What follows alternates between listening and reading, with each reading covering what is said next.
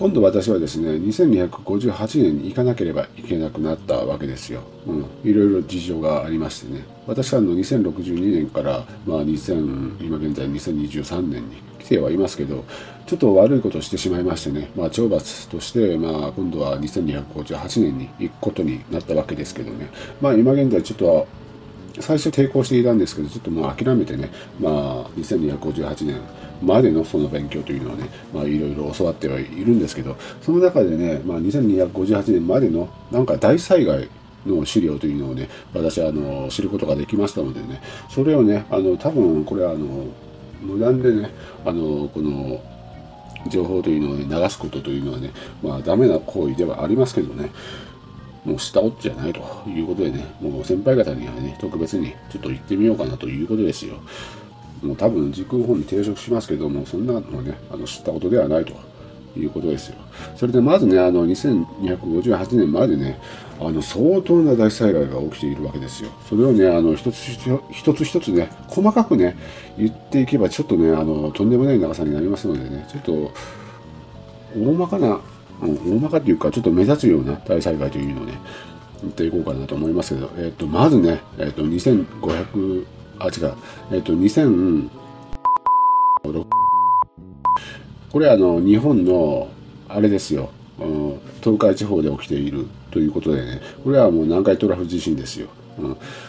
えーと、巨大地震が発生して、まあ、津波とあとは火災ですね。土砂崩れ。もうありとあらゆる場所で起こって、えーと、南海トラフのプレートというのがもうずれたことが原因で、まあ、かなりの津波というのが起きてね、えーと30何万人死亡したということでね、まあ、そして家というのがねなくなったり、まあ、ありとあらゆる被害というのが起こったということでね、えっと、相当な数の方々、えっとね、500万人の方々に影響を与えた日本の歴史史上最悪の自然災害ということですね。これはもう私もね、あの2062年から来た未来人ではありますから、まあ、知ってはいましたけど、まあ、こうやってね、2258年でも語り継がれている大災害ということで記録に残っているということですね。次は2056年の8月4日アメリカのカリフォルニアで起こった巨大地震ですね。マグニチュードが8.5でサンアンドレアス断層というのが大きく動いた地震ですね。これはあのカリフォルニア大地震と呼ばれています。この地震によって、えー、とこれはね、えー、と8万人か、まあ、死亡しているということでね、まあ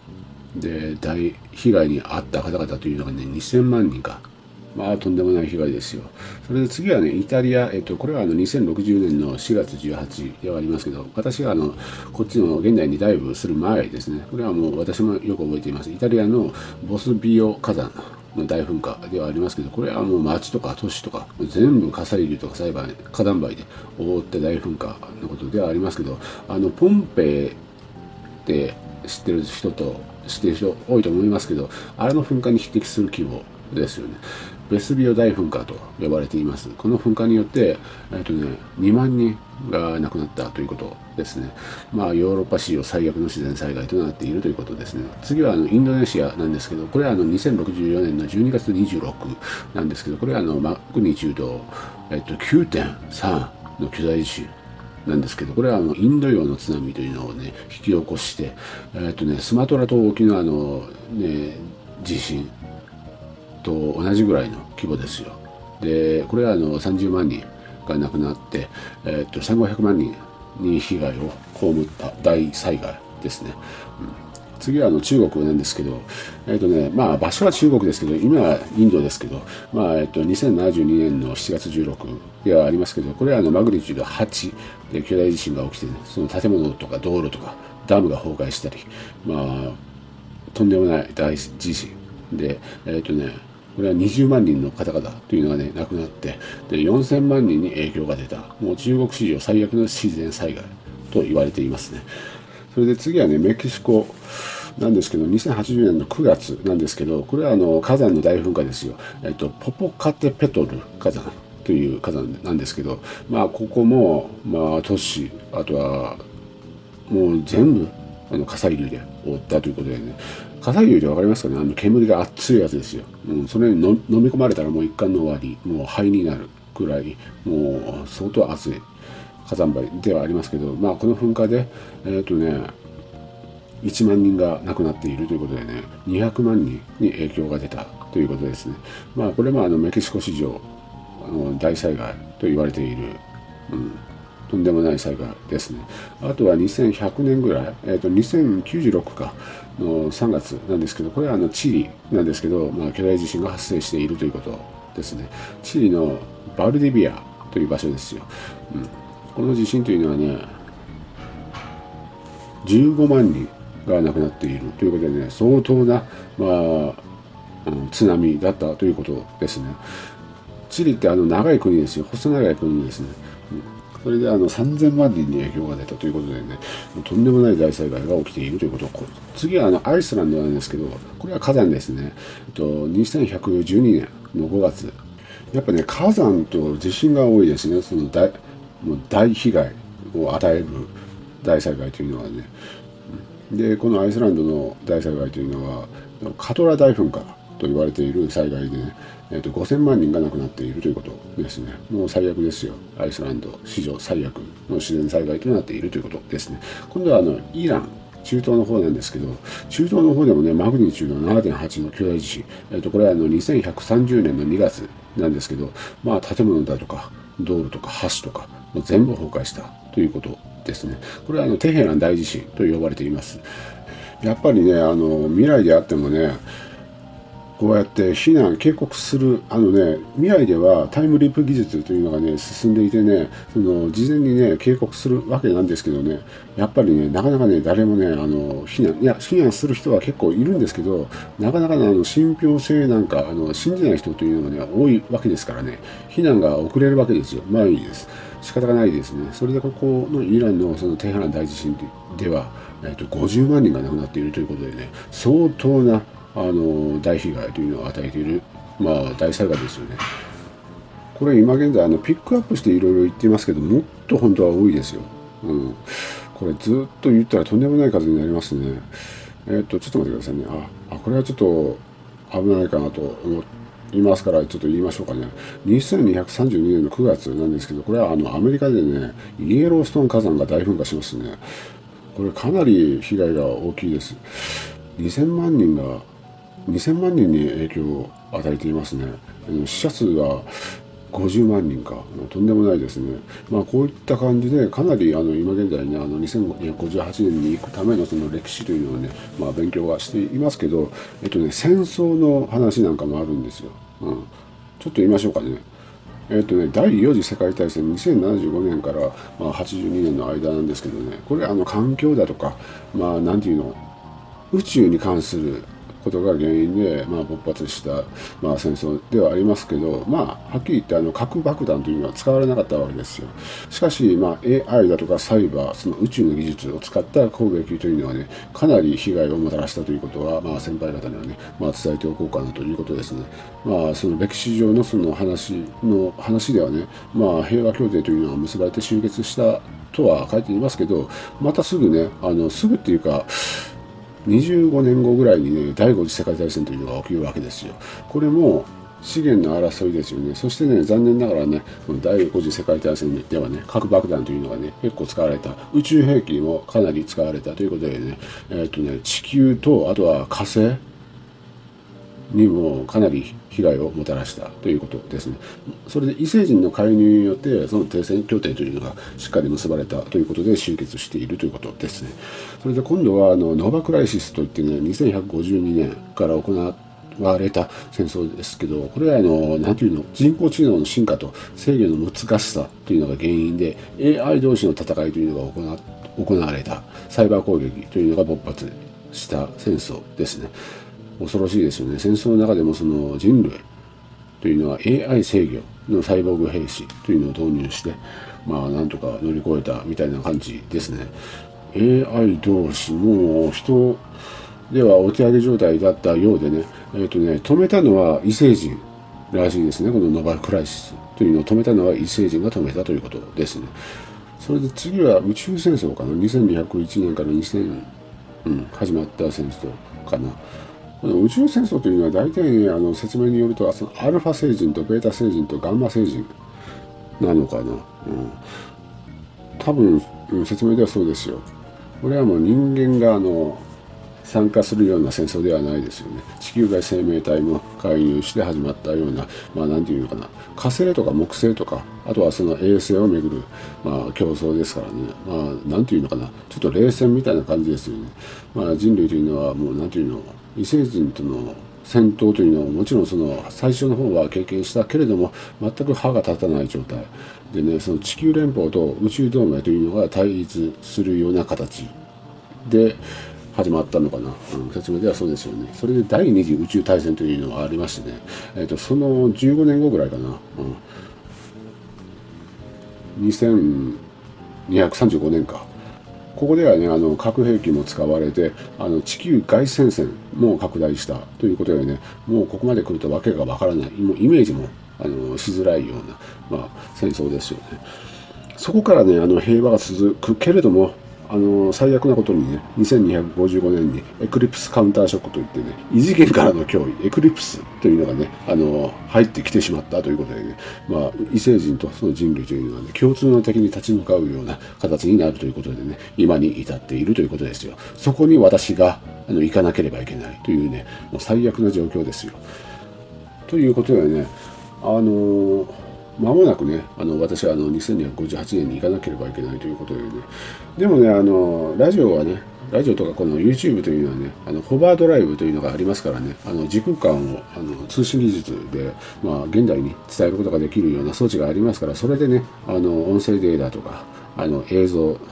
画像データだとか送ってね、更新しますからね、ちょっと楽しみにね、お待ちくださいませということですよ。ね、未来から送るということです。データを。ですね。それでねあの完全にね話は変わりますけどね。最近あの近所のおばちゃんからね大量にさつまいもをもらったわけですよ。ものすごい数ですよ。コンテナいっぱいですよ。わかります？コンテナって。コンテナってわかります？そもそも。あのねものすごい数をもらったんですよ。あとはキャベツとじゃがいも新じゃがですよ。全部。だからねあのいろいろ私はあの今現在ねあの勉強しております。例えばなんですけどあのさつまいもってあのなんかうまいこと作る人がいるじゃないですか。例えばあの店とかさあのなんかさもうつくなお菓子みたいな感じの甘さのあのさつまいもってあるじゃないですか。もう黄色のあのちょっとただれたようなあのえこれなんか塗ってんの？みたいな感じのさつまいもってあるじゃないですか。ああいったものをね作りたいんですけどねなかなかできないんですよ。未来人でもね。だからね、あの現代のそのコンピューターを作って使ってねあのパソコンでねあの調べるわけですよ。さつまいもの作り方とか。あの調べるんですけどなんかフライパンであのアルミホイルに包んで焼くだとか普通にね蒸したりはしてたんですよ、うん、短い短いのかな？厚すぎたのかな？ちょっとね硬くできるんですよね、うん、でもねあの一番ね良かったのはね炊飯器でねあの作ったのがね一番柔らかくてね甘くてね。でもねあの何ていうの？店で売ってるような蜜みたいなのは出ないんですよ、うん、あれはちょっとなんか技がいるのかなとも思いますね。あれちょっと難しいですよ、うん。未来人でもわからないですねあれは、うん、作ってみたいなと思うんですけどね。多分あれってあの機械とかで専用の機械とかで作らないと無理なんかなと思いますよ。YouTube なんかで探してもねああいう風にはならないですよ。じじちょっと実験してみたんですよ。でね芋の種類にもよるのかなと思いましたしその芋のもらった芋の種類というのはねえっとね2種類？えっとシルクスイートとあと紅はるかとあとはあの安納芋か3種類ぐらいあるんですけどどれもねなんかねその安納芋だったら大丈夫だろうみたいな感じでね作ってもねそれでもあんなならないからねその芋の熟成期間とかも関係あるのかなとかも思いましたしなんかねあうまいこといかないですよ。うん今度ねいろいろ調べてね研究してねオカルトクッキングでねあの動画をね撮ろうかなと思いましたよ。本当難しいですよあれ。でもね、一番手軽にできるのは炊飯器かなと思います。でもね、洗った芋をね、入れてね、あの、コップ一杯ぐらいのね、水を入れてね、炊飯ボタンを押すだけでね、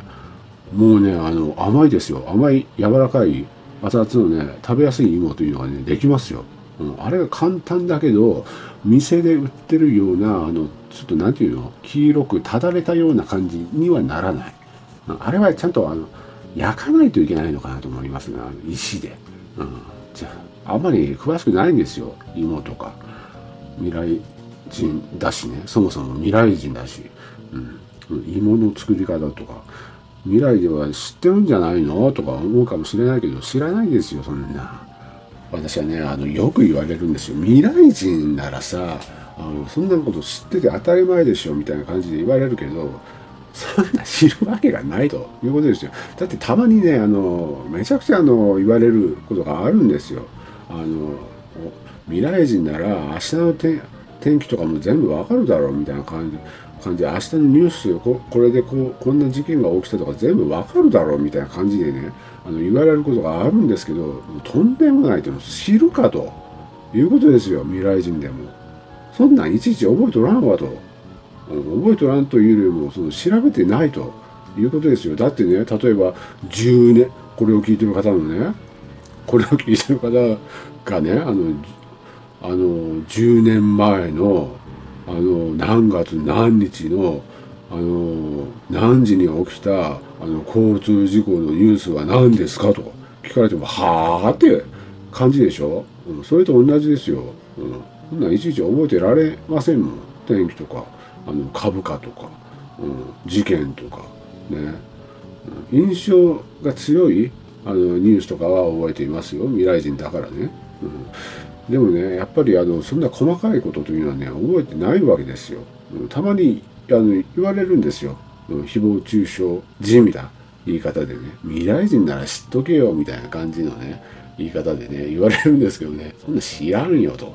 うん、はっきり言っておきますよ、本当その芋のね芋、芋の作り方はちょっと違うかもしれないけど、なんかそういうことを言われることがあるからね、うん、言っているだけでね、芋の作り方はね、やっぱりね、その未来人であってもね、あの、案外ね、昔の人の方が知っているわけですよ。うん、だからね、うん、昔の人、まあ、いわゆるね、その現代人が調べた結果というのをね、まあ、しあの調べているわけですよ。そうよく言われるんですよ。未来人ならこのあのサッカーの対決の結果知ってるだろうみたいな感じのことを言われるんですけどね。知るかということですよ。だってねもうさっきも言った通りね15例えば20年前のどこ対どこの試合というのはどっちが勝ったとかって覚えてるわけがないんですよ。いくらその野球好きとかサッカー好きとか、うん、言われたとしてもね相当好きじゃないと覚えてないと思いますよ、うん、そういうことですよ、ね。あとそうそうあの生き量って知ってます？先輩方。生き量ね生きあの なんていうの？生き量ですよ。あの詳しくあの調べてもらったら分かりますけどあの私のところにねあの生き量がね結構な数飛んできているわけですよ。うん、しかしあのはっきり言っておきますけど悪い影響というのは全くなくてねあの非常に嬉しいことにねあのなんていうのかな守ってくれているような生き量ばっかり来るわけですよ。だからねあの先輩方にはねたまにあのこういったねあの変なことばっかり言ってるけどねちょっとねいつもね感謝しておかなければいけないと。いや義務ではない 義務みたいな感じでねあの言いますけどねあの本当にね思うわけですよ。なんかいつもね守られてるみたいな感じでねあの感じるわけですよ。生き量がね、うん、いろんな人の生き量というのはねやっぱりね私はあの特定多数にこういったことで発信しているわけですからね。その昔からあの私と接している方々の生きようかなとも思いますしね。まあいろんなあの親切な方々の生き量というのがねあの飛んできているわけです生き量って言ってもねあのなんか例えばインターネットの世界ではあの悪い噂っていうのを聞くじゃないですか。生き量が悪さしているみたいな。あの別れた彼女の生き量が取り付いているみたいな感じのね。話を聞いたことがあると思い思うんですよ。元か元彼の生き量があの私に悪いことばっかりするみたいな感じの話を聞いたことがあると思いますけどあれはあのあの本当の話なんですよ。生き量というのは存在するわけですよ。えっとね、だからあの例えばなんですけどテレビの仕事をしている方々芸能人の方々というのはねあの相当あの生き量というのがねあの毎日飛んできているんじゃないかなと私はあの思うんですよ。いや実際そうなんですよ。苦しんでいる方々というのもね非常に多いんじゃないかなと思いますよ、うん、特にあの なんか悪い影響を出しているようなそのテレビ例えば芸能人の方々ともなればねあのその悪い生き量生き量がその悪い影響を与えるなんか本当にあるんですよ。うん、だから何かしらのその病気にかかったりだとかもそのそれが原因だったりするということですね。何かしらの事故にあったり頻繁にあったりすぐ病気になったりだとかもその生き量が原因というのはね非常にあの本当にあるんですよ。高確率であるということはねまあ先輩方には、ね、知っていてほしいかなと思います。思います、うん、私のところにまあ結構な数飛んできているんですけどね。あの悪い生き量というのはねないんですよ、うん、嬉しいことにね。なんか面白がってね変なことばっかり言っていますけどね。なんか恨みみたいなのがないだろうなと思います。まあ私はあの恨みを買うような発言というのはねあんまりしていないと思いますけどまあ今のところはねあのまなんか守ってくれるているような生き量ばっかりだからあの非常に幸せなあ環境かなとも思いました。ね。逆にねあの私の生き量はねあのとんでもない力を発揮しますからね。あの私に恨まれたらあのとんでもない結末というのをね迎えますからね。あの脅しじゃなくてねまあいいです。あんまり言ったらねちょっとビビるかもしれないからね。あんまり言わないでおきます。それではあの今日はこの辺で終わろうかなと思います。それでは先輩方また。